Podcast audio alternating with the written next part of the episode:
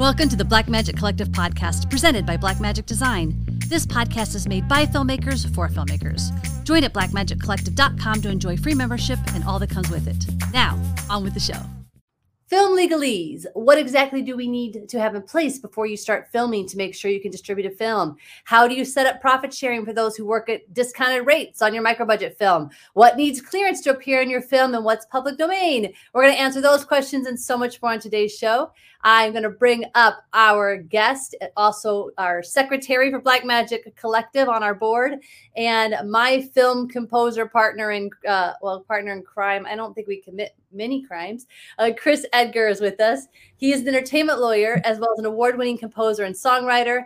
And he and I produced several projects together, which is great for me because I get to do both musicals and have my legal stuff taken care of. Yay. I'm full service that way. Yes. I love it. Um, so let's talk about, let's just start in with what is the biggest mistake you see any filmmakers make when it comes to the legal side of the business? Well, I think it's not having everything as documented as it needs to be, and specifically in the case of distribution. Um, it's important to have all of your location releases, all of your background releases, all of your cast and crew agreements, and so on in place uh, at the point when you're seeking distribution because you don't want to have to go back and locate people who you know you talked to two or three years ago particularly if it was something that was and i see these projects all the time now you know projects that were shot before covid and then they remained in sort of post-production hell for two years and now they're finally coming out but then the people involved forget that they didn't get a contract with their friend.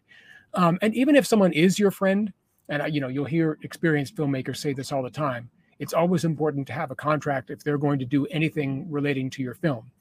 Uh, not only because it protects you from possible liability, but because a distributor is going to want to see all of the contracts that make up what are called the chain of title. That is, anyone who might potentially have some kind of claim of ownership over the copyright, uh, over the IP of the film, um, is part of this chain of title. And you're going to be required to give all relevant, all agreements that are relevant to the chain of title to the distributor. Um, so if the distributor notices that there's someone missing, then they may ask you to go back and, and locate someone who you may not have talked to in a while. And if they're really, and uh, maybe you don't have the best relationship anymore, and they want money or something like that, or they don't want to do it. So yeah, so in, in order to avoid risk uh, risking that, uh, have everything uh, from a paperwork or contract perspective done by the point that you're seeking distribution. Uh, and one note on the having contracts with your friends. Uh, avoid not even if you're falling outs, which does happen in business, obviously all the time. But one of the best reasons to have a contract with your friends is so everything is laid out clearly. So we all know exactly what each of us are responsible for and doing. And so later, if there's some kind of disagreement on what's happening, it's like, well, this is what we decided in the contract. And that will save so many friendships, I promise. Uh, good morning, everybody who's joining us. James, John, Gadali, Christopher. Uh, love that you're here. Thank you. Keep asking questions as we go. Um, Christopher, we will talk about that in a second. But first, I want to talk about what is the chain of title? Because um, you keep mentioning that, and that's a term that you hear a lot when you get to distribution. Yeah, and with with your distributor with your distribution agreement mm-hmm. there's going to be a long list of things that you have to provide to the distributor. Mm-hmm. And one of them is probably going to be a mm-hmm. chain of title affidavit. So like i said a moment ago that um, when people talk about the chain of title what they're really talking about is who the owners of the ip rights which are usually the copyright rights relating to the film are. So if your distributor asks for all the contracts that are relevant to the chain of title for your film you have to provide all of the agreements that may relate in any way to the ownership of the film's IP. Now, the most obvious ones would be the agreement between the writer, the, the screenwriter, and the production company that gives the production company the right to make a film based on the screenplay. But the group of agreements that are relevant to the chain of title is actually much broader.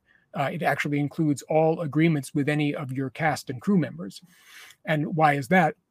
Because uh, the distributor wants to make sure, and you want to make sure that uh, you know, if you do have a falling out with the DP or you have a falling out with a cast member or something of that nature, that they can't come back and say, "Hey, I created part of your film, so therefore I have a right to share in the profits since I'm a part owner of the copyright."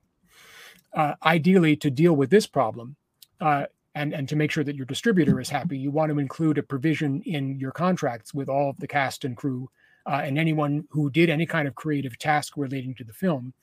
You want to include a provision saying that any contribution that they make to the film is a work made for hire, which is a term that you've probably heard, uh, meaning that they don't keep any copyright interest in the film, uh, regardless of whether they made a, a creative contribution. They essentially give up their copyright rights in exchange for the money that you pay them. Uh, the chain of title affidavit, which is the document I mentioned before that you'll probably have to provide to your distributor, is a document that summarizes all of the agreements that are relevant to the chain of title. So it might you'd have a list that would say things like um, actor agreement with Joe Johnson, uh, director agreement with um, Susan Simmons, and so forth, and then you would list them in chronological order by date. Uh, and distributor, the distributor wants this because it wants to make sure that no one but you has any kind of claim to the ownership of the copyright associated with the film, because it doesn't want, you know, after the film gets distributed, someone to come back and say, "Hey, I actually am, am a co-writer of this film, and I'm not getting any profits from you." Um, so that's that for the purposes of distribution. That's what the chain of title. That's what it means. I'm getting so many, so many questions. I keep popping writing down because you're making me remember things. I do want to, Jesse. Um, thanks for being here, Jesse. He's a New York City-based actor, director, writer, producer, and he says I couldn't agree more with the importance of contracts, even and especially among friends. Sounds like you have some personal uh, experience there, Jesse.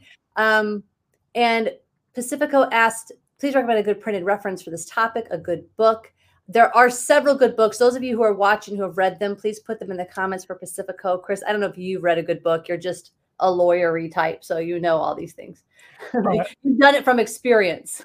There's something called the Pocket Lawyer for filmmakers that I'll bet a lot of people who have distribution experience uh, are familiar with. Um, as far as template agreements, I mean, I always recommend if you have the budget, working with an attorney because you don't want to end up using an agreement that is not applicable to the situation that you're dealing with. Um, sometimes I'll see filmmakers, for instance, who will get contracts from their friends who work in some completely different industry, like the tech business, um, and they'll have contracts where they'll have you know items in the contract relating to inventions or something like that that have nothing to do with the film, with the film business. So you want to make sure, uh, ideally, that you talk to someone who knows what they're doing. Um, and if it has to be your friend who recently went through distribution, then hopefully they can help. Uh, Chris, I was joked with Chris about how Google Google was my lawyer before he came on board to produce. Yep. Yeah, and that's actually kind of helpful to lawyers because when people create contracts using Google, then there tend to be problems, and then they have to go to the lawyer to fix the problem. So they think that they're saving money at the front end, but in fact, they end up spending money on, on lawyers later. Yeah, yep, yep. Uh, okay, so what kind of terms what I put in for my cast, crew, financing, et cetera, to make sure that the contract is acceptable to a distributor? Mm-hmm. Well, the, the, specific terms in the contract that you'll need uh, can vary based on the nature of the project, but there are a few examples of terms that you'll almost always need. Um, one of them is the work for hire clause that I talked about before, meaning, meaning that you, the production company, uh, own all copyright interests associated with the film and no one else who made any contribution to the film does. Uh, and again, that's to make sure that nobody comes back and says, "Hey, I'm a co-author for the purposes of the Copyright Act, so so give me some money, distributor." Um, the second one would be an image and likeness release for anybody who's going to be on set, and that includes cast and crew. So, in other words, that's a provision of the contract saying that you can use uh, the image and likeness of the person who's signing the contract for any purpose associated with the film um, you know, the usual language throughout the universe and in perpetuity. And the reason that's important, guys, is because when you have your behind the scenes, if you want to make behind the scenes videos and put them out for marketing, photos for marketing, you could have somebody who's like, I don't want my photo in. We've actually had people say, you know, they're usually young and naive. I remember Chris and I had one where she's like, my likeness is my whole brand, so I can't work with you guys. We were like, okay, thanks. yeah. Yeah, that's true. Yeah, particularly if you're working with inexperienced people. And then that will help them see, you know, what they can expect to see when they do more work in the industry as far as contracts are concerned. So it can be educational uh, for them too. Um, and oh yeah, and the, the third example I would give would be a clause that says no injunctive relief. Um, this means basically that the person who's signing the agreement, the, the cast or crew member and so forth, can't stop you from releasing the film, uh, even if they claim that you breached your contract with them. Like, for example, if there's uh, a dispute regarding how much a cast member was supposed to be paid and they file a lawsuit, you know, heaven forbid. Uh, if they have a no injunctive relief clause in their contract, they may be able to sue the production company for damages, but they won't be able to ask a judge to stop the film from being released, which would obviously be a disastrous thing if it happened uh, for your distributor. And this is one of the reasons why your distributor will will want to see this clause in the contracts that you have. Christopher says, ha ha ha, buy then, likeness is my brand. Come on. Yeah. Chris and I have heard all the crazy things in the past. Yeah. Um, let's talk about giving people a portion of the film profit in exchange for your services because I know a lot of people watching need to do a micro budget feature and they're like, I'll give you back end points if you help. How does that work for contracts? Hmm. Well, uh, the shortest answer is that to give someone a share of profits, you need to put a clause in their contract that says that they'll get some percentage of the film's profits. But of course, that isn't always as easy as easy as it sounds on the surface because you have to, well, for starters, define what net profits are. The term net profits is usually used to just refer to profits. Like sometimes you'll see profit sharing clauses in contracts uh, relating to film that define net profits to mean all profits, that is, revenues minus expenses for the film. But after subtracting the fees for tax services and sales agent fees and deferred payments to you know uh, actors and so forth, union and guild fees and so on. And then after all of those deductions, the remaining amount is what gets split between the cast, crew, investors, and so on. Um, and so you'll want to think about how you're going to define the term profits. Uh, it probably won't be enough uh, to say in the agreement that profits just means revenues minus expenses, even though in a very general sense that's what profits mean. Um, before you sign an agreement giving your talent or the crew the right to a percentage of profits, you want to make sure that you consider the issue of how the investors in your film, if you have investors, are going to get compensated. So if your investors are going to get a share of the profits, you're going to want to understand how that will work before you start promising to pay a share of the profits to people on the production side. Uh, for example, an, an, arrangement that you'll often see is uh, with independent film is for the investors to get 100% of any profits made by the film until their contributions, the payments they made, are paid back. And then after that point, the profits are divided equally between the investors and the people on the production side who got uh, points uh, in return for the work they did. Um, if that's what you want to do, then your language describing that arrangement has to be consistent across all of the contracts that your production company enters into, uh, whether it's with the financiers, the investors, or the cast crew and other people uh, on the production side.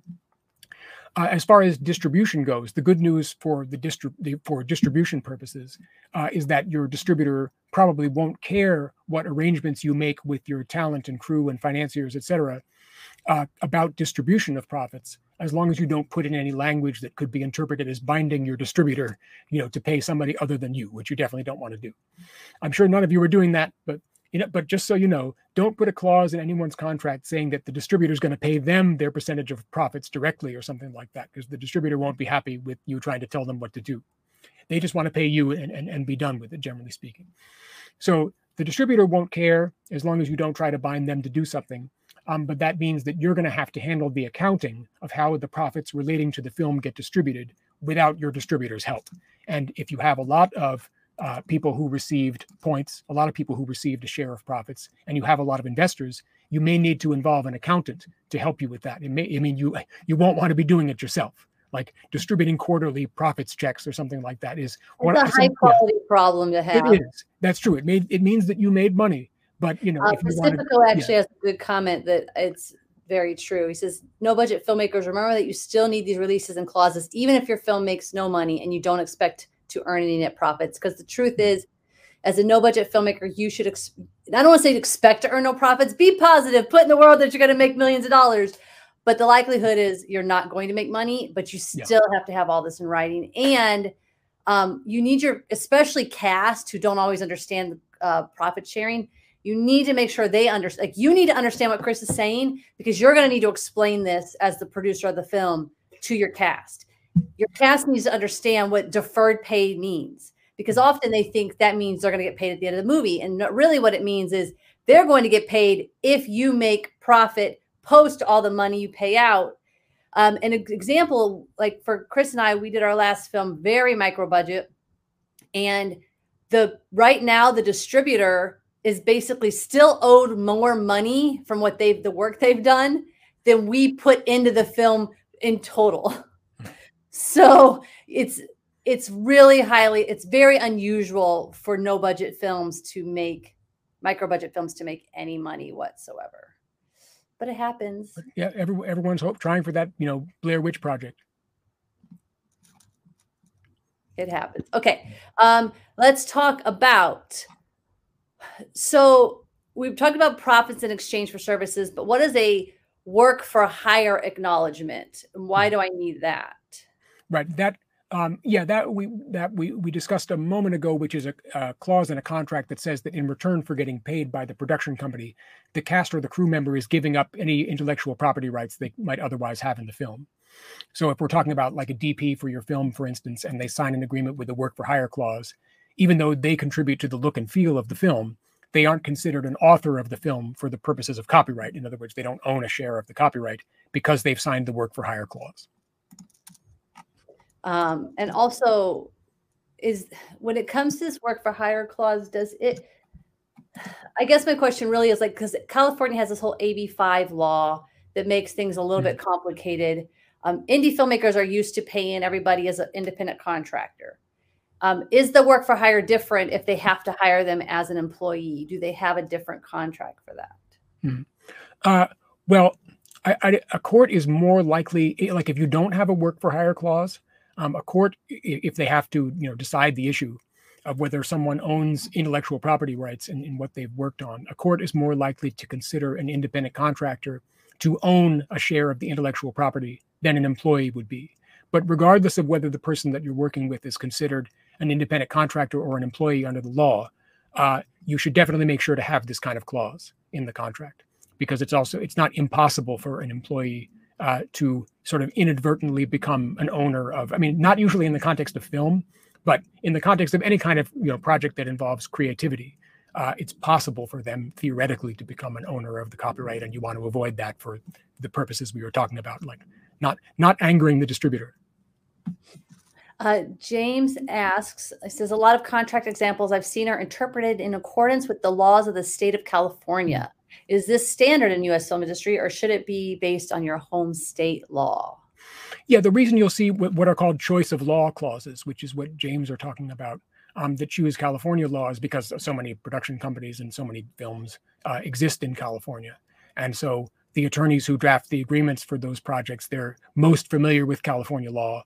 And so they'll they'll include a choice of law clause saying that California law is going to apply. Um, and sometimes you'll see New York law if it's going to be a project that takes place in New York, uh, or I don't know Delaware law. Uh, but uh, yeah, that that's all that that's all that clause says, and you, you don't have to choose California law. It just become sort of the industry standard because that's where projects tend to be shot. So even if I'm filming in Delaware, I could still put choose the California law. Yeah. Statement yeah, you can agree. You could agree to imply the, the law of Singapore. It would irritate the judge if he has to apply the, the Singapore law. But we, I, I've seen situations like that, you know, come up. That's hilarious. Okay, so if I'm doing a SAG micro budget project, is it enough for the talent to sign a SAG micro budget agreement? Because I know uh, I've, I've actually been yelling at filmmakers lately that I've been working with. I'm like, you need to have more than your SAG agreement. Yeah. you talk about that. Yeah, that that's an important point. Um, the the purpose of the SAG micro budget acknowledgement is just for the actor, uh, the SAG member, to acknowledge that they won't be paid according to the SAG pay scale. And by the way, SAG, for, I mean everyone will probably know this, but that means Screen Actors Guild, um, and it's it's a union, you know, where uh, with, with, actors. Uh, it, they won't receive the pension and health benefits that SAG members are normally uh, entitled to, and so on. That, that's what the, the SAG microbudget uh, acknowledgement is meant to say. Um, you'll still need to do a separate agreement that shows how much they're going to be paid, uh, what dates they're going to be working on, the clauses that we talked about before work made for hire, no injunctive relief, uh, and, and, so forth. Um, because the SAG microbudget acknowledgement doesn't really protect the filmmaker at all. It's just meant to uh, to avoid liability on the part of SAG, like so that someone doesn't come back to SAG and say, "Hey, why don't I get you know pension and health benefits for working on this production?" And SAG will tell them, "Well, it was a micro budget thing." Yep.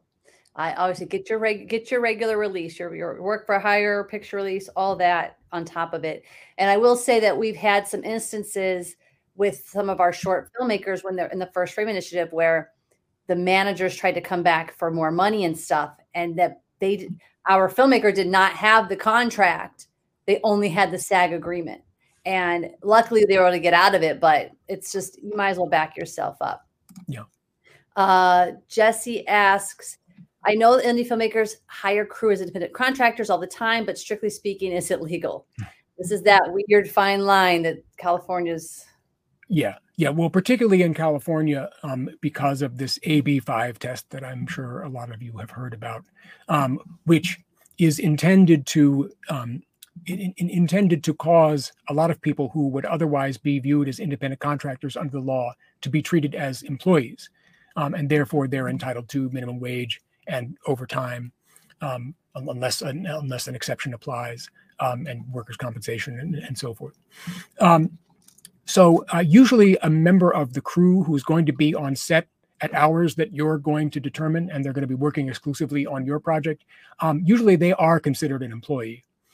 Um, I think the reason a lot of independent filmmakers don't do that is because they, well, they can't afford with the budget that they have to make all of the payments. I mean, for one thing, they they have to go through the hassle of withholding payments in order to make tax payments. Um, you know, uh, and that and listing that on the form W two. And paying for pay, a payroll company if you're not going to write the checks yourself. Payroll company don't handle all the taxes, but they cost money. Or you can do all the tax stuff yourself, but then you have to do all the tax stuff yourself. Yeah. Yeah. Um, but yes, if you want to be if you want to be technical about it, yes, they they probably are employees for the purposes of California law and likely for the purposes of, of other states' law as well. Yeah. Um, anybody who you tell the hours, what how they are supposed to do their job and what time they're supposed to show up as an employee. Hmm. That said, micro budget filmmakers tend to still do independent contractor, like Chris said, because you just can't afford the option, the other the alternative but it's always a risky business. Um, yeah. Actors are the same. SAG expects you to pay them as employees. Yeah. But usually we don't. It's, uh, it's all kind of, uh, it, it's that AB5 law has really screwed a lot of um, independent filmmakers, independent businesses, or small businesses that that thrive on the contract worker. And most like I'm a contract worker. When I direct, I prefer to be a contract worker because I don't want you to take my taxes out. I want to deal with that on my own and do write-offs and stuff. So I'll have like you can have a loan out company, you can, you know, form your, your LLC or your S Corp to be able to do that if you are the crew getting paid. Right. But it's still a fine line when you're the employee, you're the employer paying the people who have these loan out corps. There's still such a you got to be really careful. Yeah, and what what Jen is talking about is there's a, a business to business exception in the AB5 law, so that if you're paying someone's entity um, that regularly does the business that they're doing on your set, like if if it's a loan out company, like Jen was saying, for a guy who typically does, uh, you know, who, who typically is a director of photography, um, then it's more likely that you can essentially treat that person as an independent contractor because you're going to be paying the entity and you're, you're not going to need to, uh, in, in most circumstances, to withhold uh, taxes from the amount that you pay. Um, okay, here's a question I get a lot. Do I need to register my script with WGA and copyright? Do I need to register my film with the copyright? Mm-hmm. Um, distributors will usually ask for a copyright registration certificate, and that's something that you do want to take care of. Uh, ideally, before you go looking for a distributor, you're just going to need to to upload a cut of your film, and it can be you know a low resolution cut of the film to the U.S. Copyright Office website, um, and you'll get a certificate back once you pay the fee relatively quickly. Uh, I think the fee now is up to is is it forty five dollars or fifty dollars? But yeah, it's that it's a manageable amount that they charge. Yeah. Um, and yeah, they're going to want a certificate, uh, and and I, I, would suggest you do that as soon as possible so you don't hold up the distribution process. Um, the distributors that I've worked with haven't required WGA registration for the script, um, but that is is important if you want to use the WGA um, credit arbitration procedures and so forth. Uh, that that may yeah that that may be a little bit beyond the scope of what we're talking about here. Um, but yeah, for for distribution purposes, the most important thing to do is to get the uh, the copyright certificate. And Pacifico says it's 45 bucks, which is re- relatively cheap in the realm of things we have to get in production yeah. and production. Yeah. Um, okay, another thing I'm asked about a lot is can I use someone else's video or audio clip in my film? Will it affect my ability to get distribution? Um, and how do I determine whether a clip is fair use or not? Sure. Um, the safest way to use a video or audio clip created by someone else is, of course, to get their written permission. But if you can't do that, um, and I've seen some productions that that that can't do that because they want to use five seconds of a news clip from 1965 or something like that, and NBC News told them, no, we yeah we don't allow uh, use of our clips ever. Um, it's possible that even though you don't have the authorization of the creator, you may still your use of the clip may still be considered what's called fair use under the law, and so you won't be subject to copyright infringement liability for using it. Um, the thing is that the test that the courts use for deciding whether an alleged copyright infringement is fair use, it, it takes a, a, bunch of different factors into account, and it's far from black and white. So it's not easy to determine um, with 100% certainty whether you fall within the fair use test. If someone sues you for copyright infringement for using their clip without permission, then the judge may rule in your favor based on fair use, but the judge might also rule for the other side. So litigation has a lot of uncertainties and it's obviously expensive. Um, the fair use issue, as a practical matter, um, usually comes into play when you're getting errors and omissions insurance for your film, uh, which your distributor is almost certainly going to require you to get.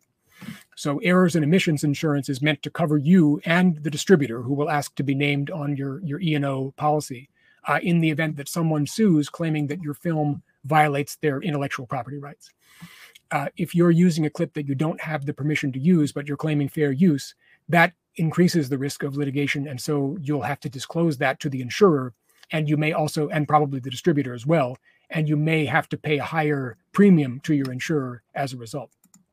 Um, with all that being said, if you want to get a good idea of whether the fair use doctrine protects your use of a clip in your film, there are a couple of issues to consider. Uh, the first is the the the degree to which your use of the clip is transformative is the term that's used in the law.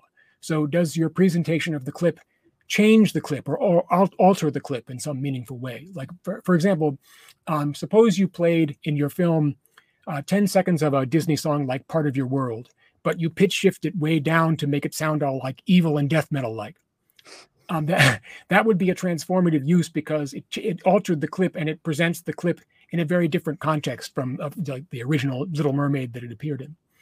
Um, the second factor is uh, that how long is the clip that you're using? Uh, the shorter, the better, of course. The, the shorter the clip um, that you use, the more likely it is to be considered fair use. Um, another issue is whether uh, your use of the clip is going to contribute significantly to the market value of your film, and that's that will also turn that will also depend on the length of the clip and how significant the role is that it plays in your film. Like is the fact that you had that five second news broadcast in the background is that going to entice viewers to see your film at least from the point of view of the court? So there are some complicated factors to be considered which is why i always say the best thing to do is to get written permission if you can um, and also avoid paying a higher insurance premium. Now is there's some there's parody is covered as fair, right? Like, so if you did that Little Mermaid song clip and made it death metal on purpose as a parody, you would then be okay, right? The um, yeah, I mean, for for a parody, I would recommend not using the actual clip just to be as safe as possible. Like maybe you know make your make your own version. Uh, ideally, change the lyrics and so forth. Like if you're doing a Weird Al style parody song, that's you know, I mean, even though he typically asks for permission, he, he doesn't always need to um, to do his stuff. Uh, but yes, parody is an example of what I called a transformative use before because it changes the context in, in which the clip is presented. Uh, and then things like having, like in Beethoven, we used paintings of a friend of mine, like the piano mm-hmm. paintings on the wall. Um, we also had the Kawai, uh, is that the name of the piano company? You could see that logo in every shot because it's just on the piano. Yeah. What is the difference between being okay to have something in your film versus you better get a permission to use that? Because we're not now we're not talking about clips or audio, we're talking about actual visual. Yeah. Uh, if we're talking about a painting, then that's someone something that someone has made a creative contribution to. Then that's likely to be protected by copyright, uh, and you want to get a release from the person who did the painting or or some sort of piece of art. Or if it's a, a, a news clip like we were talking about before. Um, if it's a logo, that is usually not protected by copyright. Now, it is, it, it may be protected by trademark, but the fact that you show the logo in your film doesn't by itself necessarily create a, a trademark infringement. Um, because in order to show that someone infringed a trademark, you have to show that not only did did the defendant, did the person who made the film um, display the mark, but they also did it in a way that uh, caused that would cause a reasonable person to believe that they were somehow associated with the brand. Like if you showed a Nike sneaker logo or something like that in your film, then if Nike was suing for trademark infringement, they'd have to show that your use of the mark implied that you had something to do with Nike sneakers, that you were like endorsed or sponsored by them or something like that. For most of the uses that happen in independent film, like if somebody, if you see a Nike sneaker in a shot, um, that's not going to imply that the film was endorsed by Nike or that um, that you have some kind of business relationship with Nike. So normally, when filmmakers are worried about that kind of thing, um, I, I, I usually am able to you know talk them off the ledge and calm them down. Uh, just don't try to make your own Nike commercial, right, and show the Nike logo. Well, I think the other thing is this is why you have to pay so much for E and O, errors and omission insurance, yeah. because then if Nike makes a claim, the insurance basically can help handle that. And yeah. E&O is not, it's one of the most expensive things you get when you get to distribution. I think we paid two grand. Yeah. Uh, for, you know, it's, a, it's not fun. Yeah. And also it needs, to, it needs to cover the whole period of the contract with the distributor, which may be up to 10 years. And that's one of the reasons why, or maybe even more, uh, which is another reason why it's expensive. I've seen some people pay, you know, four or $5,000 for E&O insurance for an indie film. So I, we, we kind of got off easy with that. Yeah, I guess that's true. Um, we're getting we're wrapping up here. So if you guys have any questions that we haven't answered, please put them in the box. Um, what else do I have? So, well, I guess we just talked about you don't have to blur out the logos and such. Um, so I think the final thing on on legal stuff as an indie filmmaker, what is the best way? I mean, entertainment lawyers are not usually affordable if you're doing a micro budget feature. So, what is something you can recommend? I guess to get by or to be, you know, for them to be okay. Are there any like main like make sure you do X, Y, Z? Yeah, um, I I do like the um the uh, the independent filmmaker the uh, what, is it called the um the pocket lawyer for filmmakers. Um, I do think that's a pretty good guide. Uh, sometimes because you know lawyers typically charge by the hour and i think that's one of the most intimidating things about using a lawyer for an independent film um, if you don't feel like you have the budget for that then you may be able to negotiate a flat rate arrangement with a lawyer uh, you may be able to uh, give them i mean particularly if it's a project that they're really passionate about i've done that this for a couple of projects where i'm i'm going to get a share of the profits as well although as one of the comments you know it observed it's not likely that most indie films are going to make a profit but because I because I really wanted to help with the project and I believed in it, uh, that I helped with it. So you know, in, in a way, it's a lot like cast and crew who become involved in, in indie film. Uh, you could you could find an attorney who's really passionate about the film that you want to work on. There are attorneys can be passionate about things, believe it or not. Uh, and so that yeah, that's what I would recommend. Um, and or you may have a, a, friend who you know is just willing to give a little bit of advice, but not draft contracts and negotiate with the other side. So uh, there are there are a number of different ways to to finagle it if you want to get some kind of legal advice without paying a big hourly rate.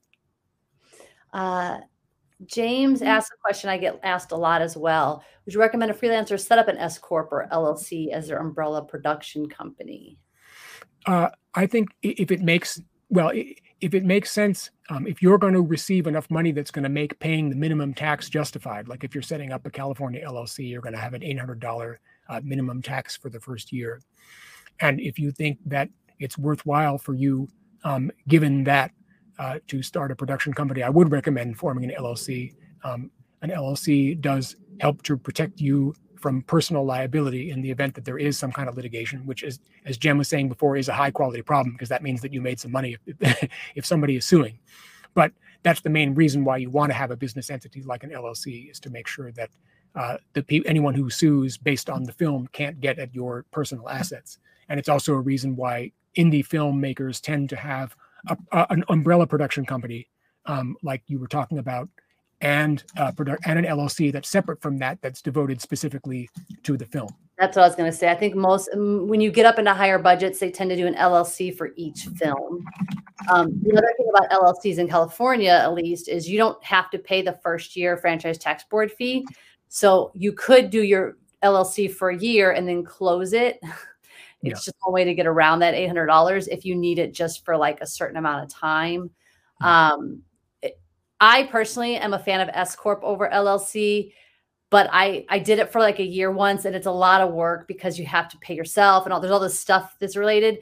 My current accountant says you should not form an LLC unless you're making like 150k a year or more, um, because it's not worth it. So you really want to talk to your CPA or whoever you trust with your um, finances and your taxes to help you make that decision on when it's time. Um, in the meantime, I've done a DBA forever. A DBA is like 45 bucks to run it in the paper and it's, you know, like a, like 20 bucks or something to film with this. It's under a hundred dollars to do everything for a DBA. And then you can have a bank account where people can write checks to like for my, they can write to Heart on Fire Productions and it goes into that bank account and all my production funds are separate, but I don't have the legal protection that Chris talked about. Um, but I guess I'm also like, well, if you want my 10 bucks in the bank. so it's, it's like a personal decision you pretty much have to make. Lots of questions coming in. Let me see if I can grab these from the top. Um, so Jesse's asking about assumption agreements. Uh, is, that, something you know about, so especially as it applies to SAG-AFTRA residuals? Have you heard of the agreement? Applies to SAG-AFTRA residuals. Uh, well, um, an assumption agreement uh, could mean a bunch of different things in different contexts. Um, it could mean an, it sounds like you're talking about an assignment of the right to receive residuals. Like sometimes it refers to an assignment. Um, I, I, think I'd need to know a little bit more about how you intended to use this uh, in the context of making your film to be able to to talk about that. Um, there is some good chats going. Uh, Harpreet, I don't know if you've seen that Pacifico has answered your question pretty well in the chat about rights and changing names and stuff. Um, John asks, is public domain still considered 70 years or has Disney extended this definition? The um, for anything, I think the, the copyright rule right now is that for anything that's created after January 1st, 1978, the copyright protection, it lasts for the life of the author plus 70 years. Uh, so it's funny that you mentioned this because I know that someone just made a a horror movie, Winnie the Pooh, in the UK, yeah. and they're fine to use it because Disney does not have rights to that anymore. So, yeah, yeah, I don't know. Uh, how does um, release contracts help an agreement with making a movie and distributing a theatrical versus non-theatrical? Um, I think with the release contract, um, either you're talking about the distribution agreement itself that you sign with the distributor, or maybe you're talking about the the agreement between the distributor and the chain of theaters that's going to be putting out the film. Um, I mean, uh, either I mean, in, in, in you're you're going to need a distribution agreement regardless of whether you're doing a theatrical versus non-theatrical release. Uh, in if we're talking about a contract between the distributor and the theater, then um, yeah, then a release contract is going to be helpful as well because the terms of their relationship are going to need to be set forth in writing as well. I, hopefully that that's mm. helpful in answering the question. Hopefully I understood it. Um, and Lucretia says, does your LLC have to be registered in the state where you will be filming? Uh, no, not necessarily. Um, if you uh, if you make money in a state other than the state in which the LLC is registered, then the tax laws of the state where you film or, or, or where you made the money um, are, are more likely to apply. Um, so you won't, even if you have a Delaware LLC, which you know a lot of people choose because of the corporate tax related advantages of incorporating in Delaware, uh, you will still have to be taxed by the state of California if you film in California, and the California taxing authorities are going to they'll, they'll certainly claim that the money that you made was made in California for the purposes of tax law. So it doesn't. Doesn't it work where like okay, so if I'm living in California, I'm filming in Delaware, so I'm like, okay, I'm going to make an LLC for the film. I'm going to film in Delaware. All my money is going to be in Delaware, but I live in California. Aren't I still responsible for California taxes? Mm-hmm. Um, yeah, I mean, uh, you may you may have to pay taxes in both states. I mean, it really really depends on um, well, yeah, because the tax laws are going to differ between California and Delaware, and I'm not a tax expert, but there is there's always a possibility that the, the taxing authority that the government is going to claim that either because you reside in a certain state or because you filmed in a certain state and so forth, that that's an adequate connection between you and that state to require you to pay taxes to to that government.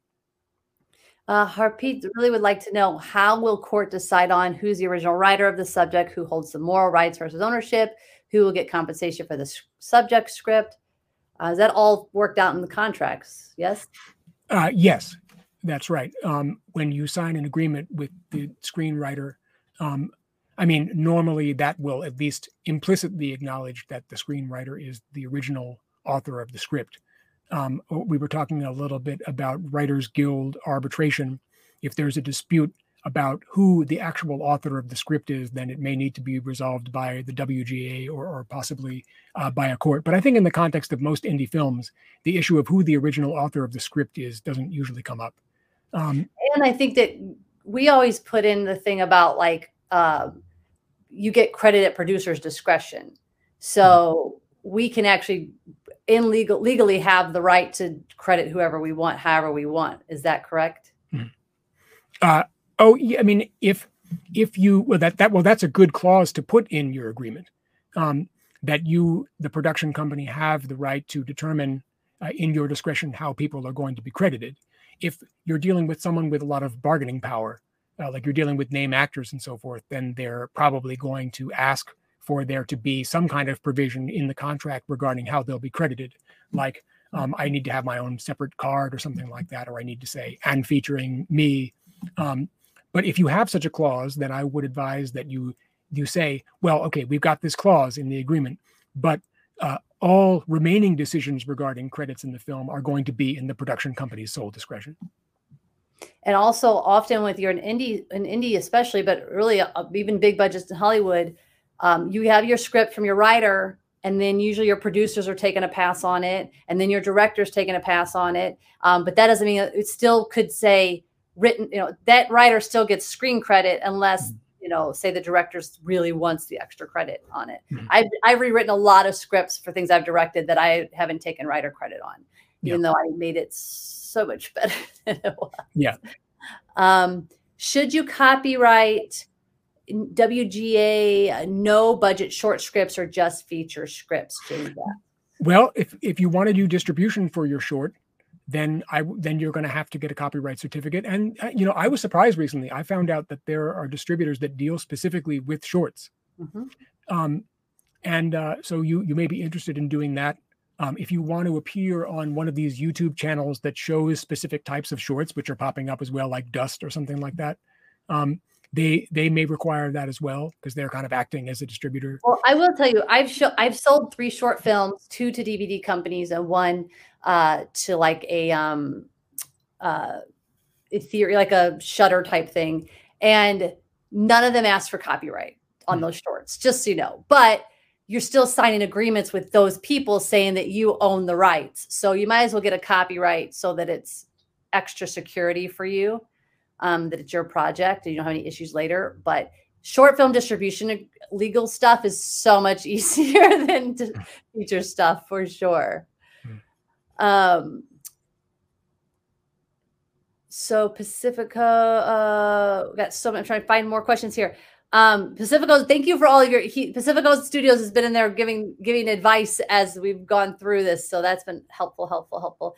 Uh, Gadali says a lot of tech companies are told to incorporate in Delaware because of tax laws and the low cost. Is that applicable to films and product or production companies? I mean, you kind of touched base on that. Yeah, I mean, you can you can benefit from the Delaware tax laws um, by incorporating there. Uh, usually, um, I, I, haven't. It, it, it's funny. I, I, mean, even though you'll see a big entity like Disney, you know, they're they're incorporated in Delaware. Um, usually, I, I, guess maybe for convenience, uh, people in the film industry on the indie film level tend to incorporate more in, in California and in the Western states, but it's not 100% required that you do that.